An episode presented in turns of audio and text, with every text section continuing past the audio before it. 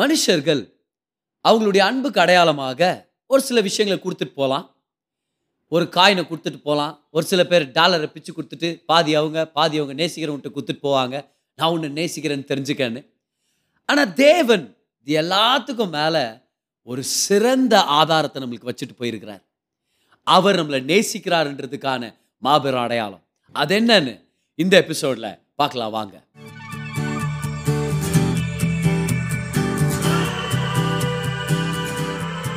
Hi, நான் pastor கிரேஸ்வன். இது நம்மளுடைய ரிலேஷன்ஷிப்ஸ் பாட்காஸ்ட். அடுத்த சில நிமிடங்கள் உங்க வாழ்க்கையவே மாத்தும்னு சொல்லி நான் நம்புறேன். தேவனுடைய ஆச்சரியமான அன்பை பற்றி நம்ம பார்த்துட்டு வர்ற இந்த சீரீஸில் நம்ம கற்றுக்கிற முதல் விஷயம் என்னென்னா, இது பூலோகத்திலேருந்து உண்டான அன்பு இல்லை, இது பரலோக அன்பு. ஏன்னா குடும்பத்தில் இருக்கிற ஒருத்தனை நேசிக்கிறத பற்றி நம்ம கேள்விப்பட்டிருக்கிறோம், அதே எல்லாத்துலையும் நடக்கிறது தான். மனைவியவோ கணவரையோ நேசிக்கிறது அது நல்ல விஷயம், அது ஆரோக்கியமான விஷயம், அதை நம்ம பார்த்துட்டு தான் இருக்கிறோம். நண்பனுக்காக உயிரை கொடுக்குற அளவுக்கு இருக்கிற அன்பு கூட நம்ம பார்த்துட்டோம். ஆனால் சத்ருவுக்காக உயிரை கொடுப்பாங்களா யாராவது? தன்னை வெறுத்தவங்களுக்காக இறங்கி வந்து உயிரை கொடுத்து அவங்களே காப்பாற்றுவாங்களா? இது என்ன அன்பு? இதுதான் அகாப்பே அன்பு. இதுதான் ஆச்சரியமான அன்பு, தேவனுடைய அளவில்லாத அன்பு. Self sacrificial love, limitless love, unconditional love. இது அவர்கிட்ட இருந்து மட்டும்தான் கிடைக்கும். அதனால தான் வசனத்தை படிக்கிறோம். While we were still sinners, God demonstrated his own love. own love, அவருடைய சொந்த அன்பை நம்மளுக்கு வெளிப்படுத்தினாராம். ஏன்? ஏன்னா அது அவர்கிட்ட இருந்து மட்டும்தான் ஃப்ளோ ஆக முடியும். இந்த அன்பு ஆச்சரியமானது, இந்த அன்பு அளவில்லாதது. இந்த அன்பை தெரிஞ்சுக்கணுன்னாலும் நம்ம அவர்கிட்ட தான் வரணும், இதை அனுபவிக்கணுன்னாலும் நம்ம அவர்கிட்ட தான் வரணும்.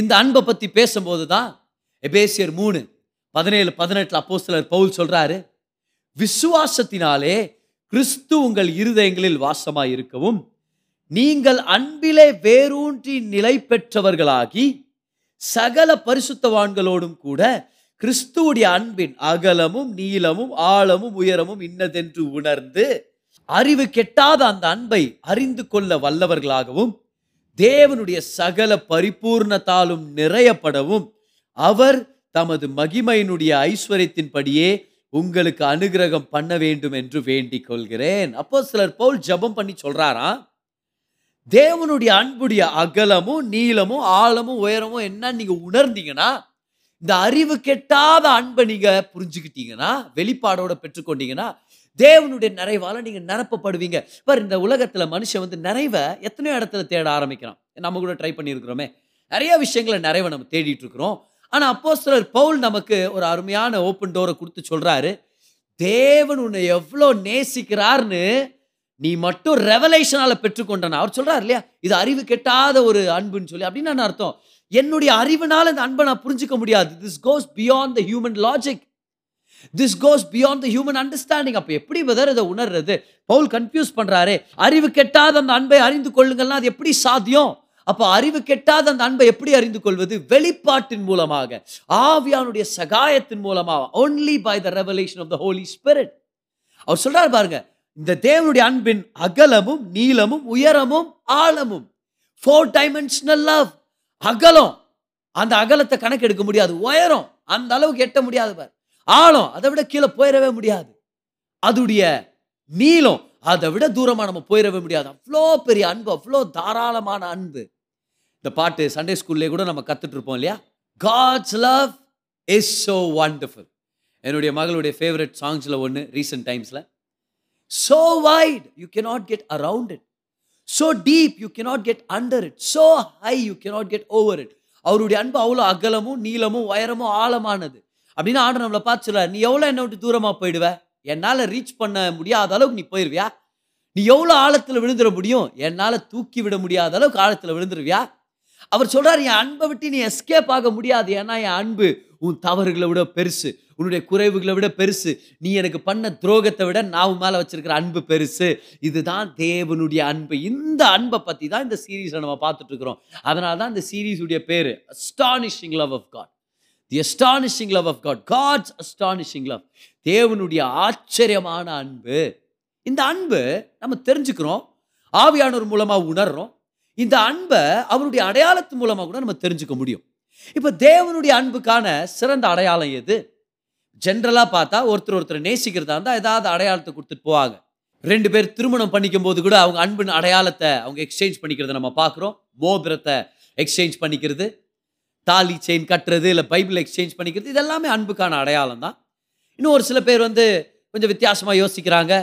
ஒரு ஒரு ரூபா காயினை கொடுத்துட்டு உன்னை நான் ஞாபகமாக வச்சுருக்கிறேன், ஞாபகம் வச்சுக்கோ, எப்போவுமே உன்னை நினச்சின்னுக்கிறேன், என் அன்புக்கான அடையாளம் இது தான். அப்புறம் அந்த பொண்ணு அதை ஒரு காயினை வச்சு ஒரு பாட்டை எழுதி சரியா அது ஒரு ஹிட் சாங்கா மாதிரி. அவர் ஒரு சில பேர் டாலரை பிச்சு கொடுக்குறது, பேப்பரை பிச்சு கொடுக்குறது, ஒரு இலையை பிச்சு கொடுக்குறது, என்னென்னா என் அன்புக்கு அடையாளம் இது. உலகத்தில் கூட வர அன்புக்கான அடையாளம் அப்படின்னே ஒரு சில விஷயங்களை வச்சுருப்பாங்க. அதில் ஒன்று வந்து தாஜ்மஹால் டீ, அது சாரி டீயில் அந்த கட்டடம், அந்த கல்றை அன்புக்கான அடையாளம் இதுதான் அப்படின்னு. இப்போ அந்த அது ஒரு இன்ஜினியரிங் மாவல். ஓகே, உண்மையாகவே ஒரு அருமையான ஒரு அழகான கட்டடம் அப்படின்னு நம்ம சொல்லலாம். ஆனால் அன்புக்கான அடையாளம்ன்ற அளவுக்கு நம்ம சொல்லாமா, நம்ம யோசிச்சு பார்க்க வேண்டிய விஷயம் அது. ஏன் ஏன்னா தாஜ்மஹால் கட்டினது யார்? ஒரு சில பேர் சொல்கிற கொத்தனார் தான் கட்டியிருப்பாருன்ட்டு. ஆனால் யார் கட்ட சொன்னது நம்மளுக்கு தெரியும், ஷாஜஹான். யாருக்காக? மும்தாஸ். தன்னுடைய மனைவி இறந்து போயிட்டாங்க, மனைவி மேலே இருக்கிற அந்த காதல்னால கட்டினாரு அப்படின்னு ஒரு சில பேர் நினச்சினுக்கிறோம். ஆனால் விஷயம் என்னென்னா, நம்ம ஹிஸ்டாரிக்கலாக ஸ்டடி பண்ணும்போது அநேக குழப்பங்கள் அதை சரௌண்ட் பண்ணி இருக்குது பாரு. விஷயம் என்னென்னா பாருங்கள், ஷாஜஹான் அப்படின்றவர் மும்தாஸை கல்யாணம் பண்ணிக்கிறதுக்கு முன்னாடியும் ஒரு சில திருமணங்கள் ஏற்கனவே அவருக்கு நடந்துருச்சு.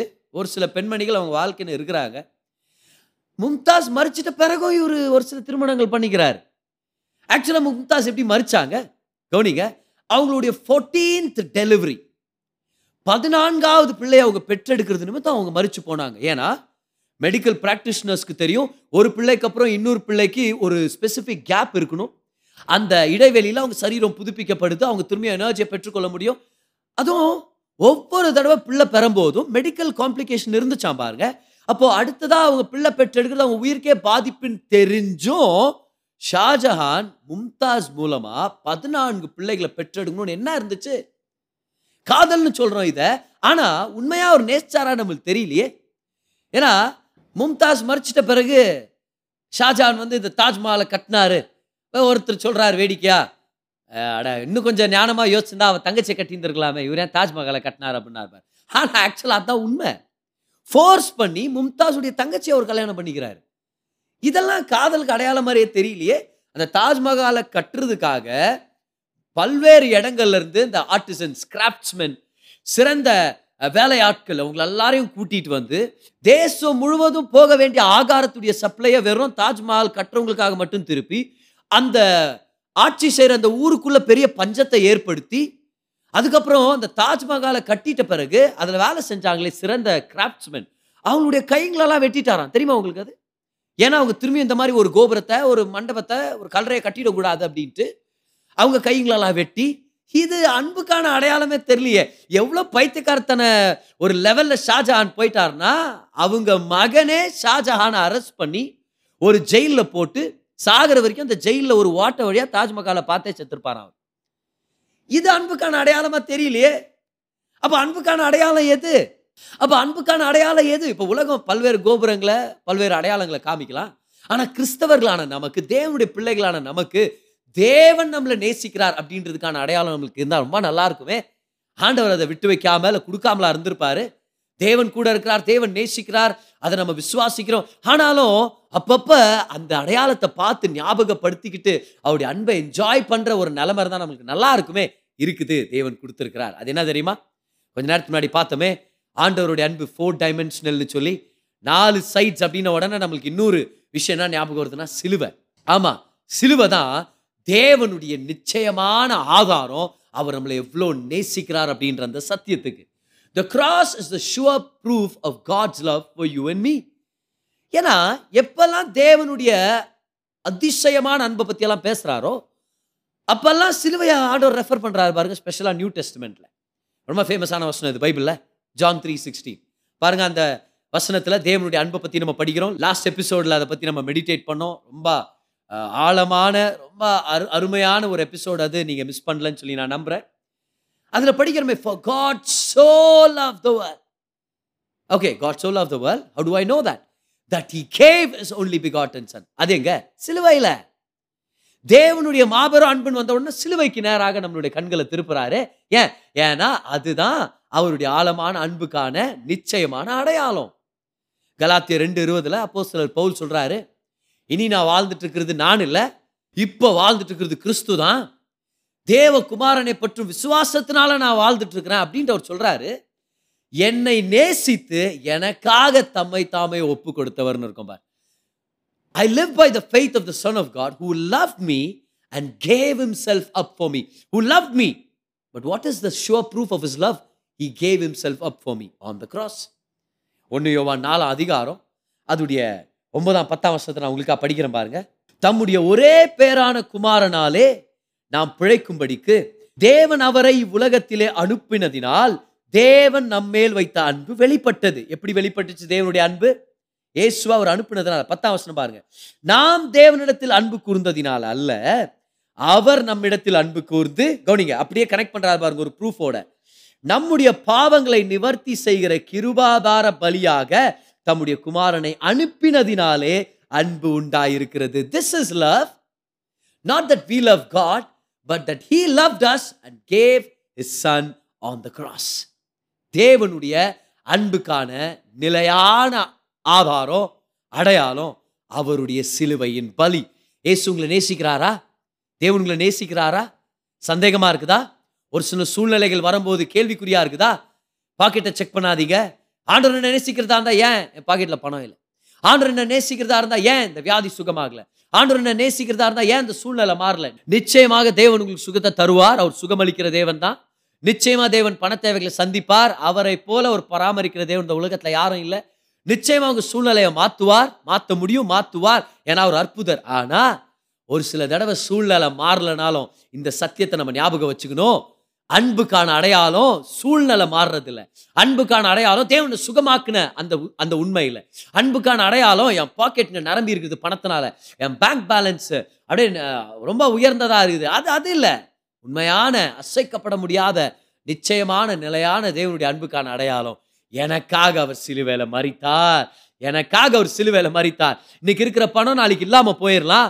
உடல் ஆரோக்கியம் பாதிக்கப்படுற நிலைமை வரலாம். நல்லா இருக்கிற சூழ்நிலை ஏதாவது ஒரு வகையில் அது நாசமாயிரலாம். பாரு, சமாதானம் கெட்டு போயிடலாம். ஆனால் ஒன்று மட்டும் மாறாது, எனக்காக இயேசு உலகத்தில் இறங்கி வந்து எனக்காக சிலுவேல மரிச்சாரே, அது யாராலையும் மாத்திர முடியாது. நல்லா கவனிங்க, பிசாசு உங்க சமாதானத்தை திருட வரலாம், உங்க ஆரோக்கியத்தை பாதிக்க வரலாம், பண விஷயத்துல ஒரு வீழ்ச்சியை ஏற்படுத்த நினைக்கலாம். ஏன் ஒரு சில தடவை சூழ்நிலைகள் அந்த மாதிரி மாறிடலாம். அதுக்குன்னு தேவன் உங்களை நேசிக்கலன்னு அர்த்தம் இல்லை. அவர் உங்களை நேசிக்கிறார். நீங்க தெரிஞ்சுக்கணும்னா சூழ்நிலையை பார்க்க வேண்டாம், சூழ்நிலையை மீறி விசுவாசத்து கண்களால விசுவாசத்து பார்வையோட சிலுவையை பார்க்கலாம். இயேசுவின் வார்த்தையில கொடுத்திருக்கிற அவருடைய சிலுவையின் சம்பவத்தை பார்த்து சொல்லலாம், எனக்கு தெரியும் நிச்சயமா என் தேவன் என்ன நேசிக்கிறார். ஏன்? ஏன்னா அதுதான் மாற்றப்பட முடியாத அசைக்கப்பட முடியாத ஒரு அடையாளம். ஏன்னா அவர் எனக்காக சிலுவையில மரிச்சிருக்கிறார். ஹalleluya, come on, how do you know God loves you for sure? When things are not going according to how you want them to be, when you are disappointed with what's happening in your life, உங்க வாழ்க்கையில நடந்துட்டு இருக்கிற ஒரு சில விஷயங்கள் உங்களுக்கு விரக்தியை கொண்டு வரும்போது எப்படி நம்புறது கர்த்தர் நேசிக்கிறார்னு சொல்லி? எப்படி நம்புறது? ஜெபம் பண்ண அந்த பதில் கிடைக்கல, அந்த வாசல் திறக்கப்படல, அந்த பொருளாதார தேவை சந்திக்கப்படல. How do you believe that God loves you? You look to the cross and say, God loves me. எனக்காக பரலோகத்து சிறந்த வரமான அவருடைய ஒரே குமாரனை சிலுவையில ஒரு கோரமான மரணத்தை அனுபவிக்கிறதுக்காக, என் சாபத்தை சுமக்கிறதுக்காக, என் வியாதியை எடுத்துக்கொள்றதுக்காக, எனக்காக தண்டிக்கப்பட்டு ஒதுக்கப்பட்டு நான் அங்கீகரிக்கப்படணுன்றதுக்காக அவர் மரிச்சாரு. அது நிமித்தம் எனக்கு தெரியும் அவர் என்ன நேசிக்கிறார், அவர் என்ன நேசிக்கிறார். இந்த உலகத்தில் என்ன மாறினாலும் அது மட்டும் மாறவே மாறாது. Whatever may change in your life, the fact that Jesus died for you on the cross because he loved you will never change. அவர் உங்களை நேசிக்கிறார். அவர் மரணத்தை அனுபவிச்சதே ஒரு மாபெரும் அடையாளம். ஆனால் எந்த மாதிரி ஒரு கோரமான மரணத்தை அனுபவிச்சாருன்றது அவருடைய அன்புக்கான அசைக்கப்பட முடியாத ஒரு ஆதாரம். அவர் அரெஸ்ட் பண்ண வர்றாங்க. அவர் சொல்றாரு, என் நான் தான் அது, இவங்களெல்லாம் விட்டுருங்க அப்படின்றார். அன்பு இதுதான் அன்பு. இவர் சொல்றதுக்கு முன்னாடியே அவங்க எஸ்கேப் ஆக ரெடியா இருக்கிறாங்க. அதுல ஒருத்தன் இயேசுவை காட்டி கொடுக்கறதுக்காக முன்னாடி வந்தாச்சு. ஆனாலும் அவங்களுக்காக இயேசு மரிக்கிறதுக்காகவும் அரெஸ்ட் ஆகிறதுக்காக ஒப்பு கொடுத்தாருன்னா இது மாபெரும் அன்பு. அவர் சொல்றாரு, நான் தான் நசரேயனாக இயேசு, நான் தான், இவங்களெல்லாம் விட்டுருங்க அப்படின்றார். இப்ப நம்மளாம் தான் என்ன பண்ணியிருந்திருப்போம், நசரேயனாக இயேசு நான் தான், ஆனா எனக்கு இந்த ஐடியா கொடுத்தது அவன் தான் சொல்லியிருப்போமா இல்லையா? ஆனால் அவன் தான் என் கூடவே இருக்கிறான், ஏன் உலகத்துக்கு சாகணுன்ட்டு இவன் தான் எனக்கு ஐடியா கொடுத்தான். எவ்வளோ பேரை சொல்லியிருந்திருக்கலாம், ஏசு சொல்லியிருந்திருக்கலாம் கம்பெனிக்காக, பேதுரு கம்பெனிக்காக வந்துடும் என் கூட. இல்லை, அவர் சொல்கிறாரு என்னை அரெஸ்ட் பண்ணுங்க பரவாயில்ல, ஆனால் என் ஜனங்க நல்லா இருக்கணும். அன்பு. அன்றைக்கி நைட்டெல்லாம் பாருங்கள், அவரை போட்டு அடிக்கிறாங்க, துப்புறாங்க, அவருடைய தாடியுடைய முடியை பிடிச்சி இழுத்துறாங்க. நம்ம வசனத்தில் படிக்கிறோம், மெஸ்ஸியானிக் சாம்ஸில் படிக்கிறோம், அவருடைய தாடை எலும்பில் வந்து குத்தி குத்தி குத்தி பல்லெல்லாம் ஆடுதான் பார். தண்ணி கொடுக்க மாட்டேங்கிறாங்க, கண்ணை கட்டிட்டு அடிக்கிறாங்க. நீ தீர்க்கதரிசி தானே சொல்லு, இப்போ யாரை சுதுன்னு சொல்லுன்றாங்க. எல்லாத்தையும் தாங்கிக்கிறாரு, வாங்கிக்கிறாரு. ஏன்? நீங்களும் நானும் வியாதிக்கிட்ட சாபத்துக்கிட்ட இந்த பிரச்சனையை அனுபவிக்க கூடாதுன்னு, இந்த பலவீனங்களை அனுபவிக்க கூடாதுன்னு. அந்த நேரத்தில் பாருங்க, அன்னைக்கு நடராத்திரியில் பேதுருக்கிட்ட ஏசு ஏற்கனவே சொல்லியிருக்கிறாரு போயிடு பேதுரு அப்படின்னு. ஆனால் பேதுரு இல்லை ஆண்டவரே உங்கள் பின்னாடி வர்ற ஆண்டவரேன்ட்டு பின்னாடியே போய் ஏசுவை வந்து இந்த ஹைப்ரீஸ்டுடைய பேஸ்மெண்ட்டில் சங்கிலியால் கட்டி போட்டிருக்கிறாங்க, கை மேலே இருக்கிற மாதிரி அவர் தொங்கிட்டு இருக்கிறாரு பாருங்க இந்த செயினில். ஆண்டவர் சொன்னார், பார் பேதுரு, சேவல் ரெண்டு தடவை கூவுறதுக்கு முன்னாடி நீ மூணு தடவை கூவ போகிறேன், என்னான்னு என்ன உனக்கு தெரியாதுன்ட்டு. ஆனால் பேதுரு இல்லை ஆண்டவர் உங்களுக்காக சாவறேன், உங்களுக்காக அப்படி பண்ணுறேன் ரெடி பண்ணுறேன்னு போய் மாட்டிக்கினேன். ஜீசஸ் அவருடைய கண் எதிரிலே சங்கிலியால் கட்டப்பட்டிருக்கிறார். பேதுரு எல்லாரும் முன்னாடியும் சொல்லிடுறாரு, பார் ஏசுவா கலிலே ஆ இல்லை இல்லை இல்லை நானா அப்படி பட்டவன் இல்லை, எனக்கு அவங்கள தெரியவே தெரியாதுன்ட்டு வசனத்தில் படிக்கிறோம். நம்ம சத்தியம் வச்சாராம் பார், ஹி ஸ்வோர், கண்டிப்பாக சொல்கிற சார் எனக்கு அவர் யாருன்னே தெரியல அப்படின்னு. அதே நேரத்தில் சேவல் ரெண்டாவது தடவை கூவுது. நல்லா கவனிங்க, அந்த பேஸ்மெண்ட் ஒரு வாரத்தில் தான் ஏசு இருக்கிறாரு. அவர் பேதுருவை திரும்பி பார்க்குறாரு. பேதுரு ஏசுவை தெரியலன்னு சொல்லிட்டு இருக்கும்போது ஏசு என்ன பண்ணியிருந்துருக்கணும், பேதுருவை தெரியாத மாதிரி தானே இருந்திருக்கணும். ஆனால் ஏசு பேதுருவை பார்த்து அக்னாலேஜ் பண்ணி சொல்கிறாரு, பேதுரு. அவர் சொல்கிற அர்த்தம் என்னவா இருக்கும் தெரியுமா? ஞாபகம் வச்சுக்க, நான் சொன்னேனே விழப்போறேன்னு, உனக்காக நான் ஜெபம் பண்ணிட்டு இருக்கிறேன்னு மறந்துடாத, நீ திரும்பியும் பலப்படுவ திடப்படுவ, அநேகர் ஊழியக்காரனாக இருக்க போற மறந்துடாத.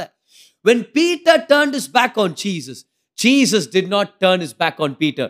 Jesus turned to Peter and acknowledged him as his own. நீ இன்னும் என்னுடையவன் தான், நீ இன்னும் எனக்குள்ள இருக்கிறவன் தான், நீ இன்னும் என்னுடைய பிளான்ல இருக்கிற, இன்னும் நான் உன்னை பயன்படுத்த வல்லவராக இருக்குன்னு சொல்லி அக்னாலேஜ் பண்ணார் பாருங்க. என்ன அருமையா இருக்குது, நம்மளா இருந்தா வேற மாதிரி பண்ணியிருந்திருப்போமே. மூன்றரை வருஷம் நான் கொடுக்குற சாப்பாடை சாப்பிட்டு இப்போ என்னே தெரியாதுன்னுக்குறேன் அங்கேருந்து இல்லையா? யோசிச்சு பாருங்க, பேதுரு வந்து எனக்கு அவர் யாருன்னே தெரில, கொக்கர கோன்னு உடனே என்ன பண்ணுவோம் நம்ம? அப்படியே பக்கத்தில் பார்ப்போமா, இல்லை நம்ம ஏதாவது செருப்பு தூக்கி போடலாமா மேலே அப்படின்னு.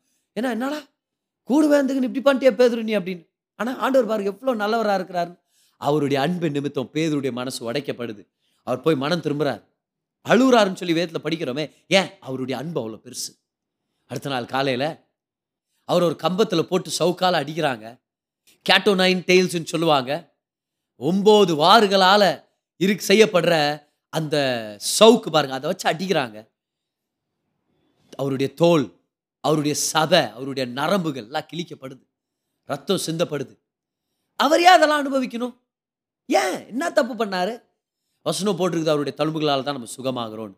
அப்போ அவர் நினச்சிருப்பார், அன்னைக்கு என் பிள்ளைகள் சுகமாகணும்னா, என் பிள்ளைகளுக்கு வியாதி இல்லாமல் போகணும்னா, நல்லா இருக்கணும்னா, சௌக்கியமாக வாழணும்னா நான் தழும்புகளை ஏற்றுக்கொள்ளணுமா இருக்குது.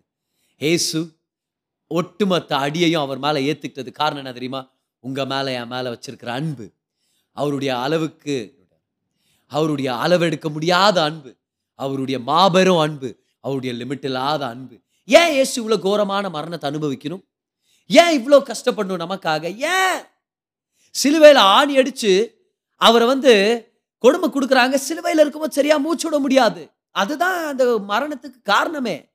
வேறு சிலுவையில் ஒருத்தர் சாகுறாங்கன்னா எதுனால? ஆணி அடிச்சதுனாலையோ ரத்தம் சிந்துறதுனால இல்லை, மூச்சு விட முடியாது, மூச்சு விட முடியாது. ஏற்கனவே உடம்பெல்லாம் வாரினால அடிப்பிக்கப்பட்டு உடம்பே அப்படியே கிழிஞ்சு கிடக்குது. அவர் மனுஷன் மாதிரி கூட தெரியலன்னு சொல்லி ஏசாயா தீர்க்கதரிசி எழுதி வைக்கிறாரு. யாருமே அவரை மனுஷனாக கூட மதிக்கலைன்ற அளவுக்கு அவரை கொடூரமாக ட்ரீட் பண்ணிட்டாங்க. அந்த நிலைமையில சிலுவையிலேருந்து பேசிங்கிறார். என்ன பேசுகிறாரு சொல்லுங்கள்? மூச்சு விடுறதே கஷ்டமா பேசின்கிறார், பிதாவே இவர்களை மன்னியும், இவங்க செய்யறது என்னன்னு தெரியாமல் செஞ்சுன்னுக்குறாங்க, மூச்சு விடுறதே கஷ்டம். ஜீசஸ் அங்க காலில் ஆணி அடிச்சுட்டாங்க, அப்படி ஊனிட்டு மேலே வரணும். டயப்ரம் என்ன பண்ணுது? லங்ஸை பிளாக் பண்ணுது, காற்றை உள்ள எடுக்க முடியும், வெளியே விட முடியாது. இன்ஹேல் பண்ணலாம், எக்ஸேல் பண்ண முடியாது. எக்ஸேல் பண்ண என்ன பண்ணும்? ஆணி அடிக்கப்பட்ட கால்களால் ஊன்றி மேலே வந்து அப்படியே நல்லா மூச்சு விடணும் பார். ஆறு மணி நேரம் ஏசு நம்மளுக்கு அப்படி கஷ்டப்பட்டார். ஏன் பேசுறீங்க? ஆனால் ஏசு சொல்கிறார், இல்லை நான் பேசணும். ஏன்? ஏன்னா என் ரத்தம் உனக்காக மீட்பை பேசும், என் ரத்தம் உனக்காக ரட்சிப்பை பேசும். அவங்க அம்மாவை பார்க்குறாரு, நான் தான் மூத்த குமாரன், ஆனால் நான் மறிச்சிட்ருக்கிறேன். என்னுடைய பொறுப்பு தானே எங்கள் அம்மாவை பார்க்குறது. பார்க்குறாரு யோவானை பார்க்குறாரு, யோவான் எங்கள் அம்மாவை பார்த்துக்கப்பா, ஸ்திரியே இதுதான் உங்கள் மகன், இனி நான் இல்லை அவர் உங்களை பார்த்துக்குவார். சிலுவையில் இவரே பாவம் மூச்சோட கஷ்டப்பட்டுங்கிற அந்த நேரத்தில் அவங்க அம்மாவை பார்த்து அவங்க அம்மாவுக்கு ஒரு வீடை ஏற்படுத்தி கொடுத்து அவங்க அம்மா நல்லா இருக்கணும்னு சொல்லி பார்த்துட்டு இருக்கிறாருன்னா என்ன மாதிரி தேவன் இவர், என்ன மாதிரி அன்பு இது. திருடன் ஒருத்தன் அவன் பக்கத்து சிலுவையில் அடிக்கப்பட்டவன் அவன் சொல்கிறான், ஆண்டவரே உங்கள் ராஜ்யத்தில் வரும்போது என்னை நினச்சி பாருங்க. ஏசு அவனுக்காக திரும்பியும் கால் ஊன்றி ஒரு திருடனுக்காக அவர் ஆண்டவர்னு கூப்பிட்ட அந்த திருடனுக்காக கால் ஊன்றி மேலே வந்து திரும்பவும் அவரால் முடிஞ்ச என்ற அந்த ஒரு சில சுவாச காத்து நிமித்தம் அவர்கிட்ட பேசி சொல்கிறார் ஏசு, இன்னைக்கு நீ என் கூட பரதீசியில் இருப்ப. அவன் என்ன சொன்னான், என்ன நினச்சி பாருங்கன்னா ஜீசா அவனை பார்த்து சும்மா சிக்னல் பண்ணியிருந்துருக்கலாம், சரிரா சரிரா உர்ரா டே நானே பேசத்து கஷ்டப்பட்டுக்கிறேன், இல்லை ஜிஎஸ் வேற மாதிரி கண்டம் பண்ணியிருந்துருக்கலாம்ல அந்த அந்த திருடனை பார்த்து உங்கள் ராஜ்யத்தில் வரும்போது என்ன நினச்சி பாருங்க. இப்போ ஜிஎஸ் சொல்லியிருந்துருக்கலாம், நீ திருடும் போது நீ நினச்சி பார்த்தியா ஆண்டவருடைய ராஜ்யத்தை, நீ நினச்சி பார்த்தியா தேவனை, நீ நினச்சி பார்த்தியா, நீ வீடு வீடாக போய் திருடிவிட்டு கலாட்டா பண்ணிவிட்டு இப்போ வந்து கடைசி மோமெண்ட்டில் அப்படியே நைஸாக உள்ளே வரலான்னு நினைக்கிறா, என்ன மாதிரி கஷ்டப்பட்டுக்கிறேன், இதில் வேற பேச்சை வாங்குறேன் வாயிலேருந்து, என்ன மாதிரி திட்டிந்துருக்கலாம் அவர். ஏன் அவர் கிருபையாக பேசினார், ஏன் கிருபையாக நடந்துக்கிட்டார், அவருடைய அன்பு ஆழமானது, புரிஞ்சிக்க முடியாத அன்பு, புரிஞ்சிக்க முடியாத அன்பு. ஆறு மணி நேரம் சிலுவையில் நமக்காக எல்லா வேதனையை அனுபவிச்சுட்டு பிதாவே என்னுடைய ஆவியை உங்கள் கரத்தில் ஒப்பு கொடுக்குறேன்னு சொல்லி தன்னுடைய ஆவியை ஒப்பு கொடுத்து அவர் மறிக்கிறார் சிலுவையில், தன்னுடைய ஆவியை அனுப்பி விட்டுட்டாரு. அதுக்கப்புறம் கொஞ்ச நேரத்துக்கு அப்புறம் அங்கே இருக்கிற நூற்றுக்கு அதிபதி சொல்கிறாரு, உங்கள் காலுங்க உடச்சிருங்கப்பா, நம்ம சீக்கிரம் வீட்டுக்கு போகணும், ஏன்னா பூமி எதிர்ச்சி வந்துட்டு இருக்குது, இருள் சூழ்ந்த மயமாக இருக்குது, வீட்டுக்கு போயிடலாம் நம்ம அப்படின்னு. ரெண்டு திருடங்களோட காலை உடைச்சிடறாங்க, ஏன்னா காலை உடைச்சிட்டா திரும்பி கால் ஊன்றி மேலே வந்து மூச்சு விட முடியாது. ஸோ அவங்க செத்துட்டாங்க. ஆனால் இயேசுடைய கால்களை உடைக்க வரும்போது அந்த அந்த சோல்ஜர் சொல்கிறான், இல்லை அவர் ஏற்கனவே இறந்துட்டாரு. அப்போ அவர் சொல்கிறான் பாரு, அவன் தளபதி சொல்கிறான், செக் பண்ணுன்னு சொல்கிறான் பார். ஈட்டி எடுத்து தன்னுடைய மாரில் குத்தப்படும் போது ரத்தத்தையும் தண்ணீரையும் கொடுக்குறாரு. அங்கே இருக்கிறவன் அந்த குத்துனவன் சொல்றான், இவர் மெய்யாகவே தேவகுமாரன் அப்படின்னு. யார் இந்த தெய்வம் தன்னை குத்துனவனுக்கே ரத்தத்தையும் தண்ணீரையும் கொடுத்து பாவத்தை கழுவுறதுக்காக வாழ்க்கையை கழுவுறதுக்காக சகாயம் பண்ண தெய்வம் யார் இது? இது என்ன மாதிரி அன்பு, இது என்ன மாதிரி அன்பு, இது ஆச்சரியமான அன்பு, அளவில்லாத அன்பு, நிபந்தனையற்ற அன்பு, கைவிடாத அன்பு, விட்டு கொடுக்காத அன்பு, மிக அகலமான அன்பு, மிக உயரமான அன்பு, மிக ஆழமான அன்பு, மிகவும் நீளமான அன்பு, முடிவில்லாத அன்பு, ஆச்சரியப்படுத்துகிற அன்பு, ஆச்சரியமான அன்பு. இந்த அன்பு ஆவியானுடைய வெளிப்பாடால் மட்டும்தான் பெற்றுக்கொள்ள முடியும். இன்னைக்கு ஆவியான நம்மள்கிட்ட சொல்கிறார், நான் உன்னை நேசிக்கிறேன்னு உனக்கு தெரியணுமா? தேவன் உன்னை நேசிக்கிறார்ன்ற ஆதாரத்தை நீ எதிர்பார்த்துட்டு இருக்கிற ஒருவேளை கொஞ்சம் கேள்விக்குறியான சூழ்நிலையில் நீ போயிட்டு இருக்கிற, do you really want to know if God loves you or not? Look to the cross.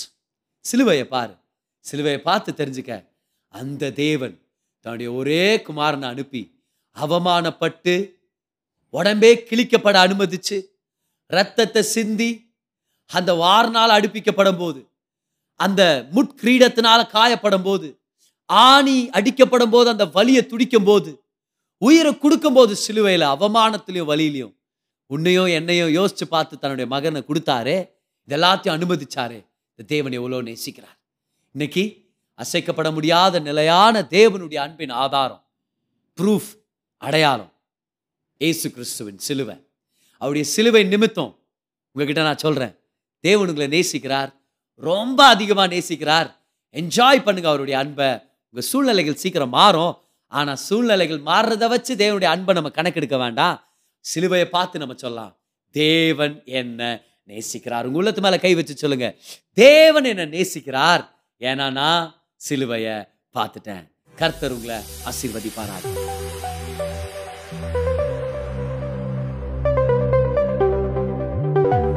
இந்த பாட்காஸ்ட் உங்களுக்கு ஆசீர்வாதமாக இருந்திருக்கும்னு சொல்லி நான் விசுவாசிக்கிறேன். ஒவ்வொரு வெள்ளிக்கிழமையும் சாயங்காலம் நான்கு மணிக்கு ஒரு புது பாட்காஸ்ட் உங்களுக்கு நாங்கள் அவைலபிள் ஆக்குறோம். பெற்றுக்கொள்ளுங்க, ஆசீர்வதிக்கப்படுங்க. This is pastor கிரேஸ்வன். Until I meet you again, enjoy life.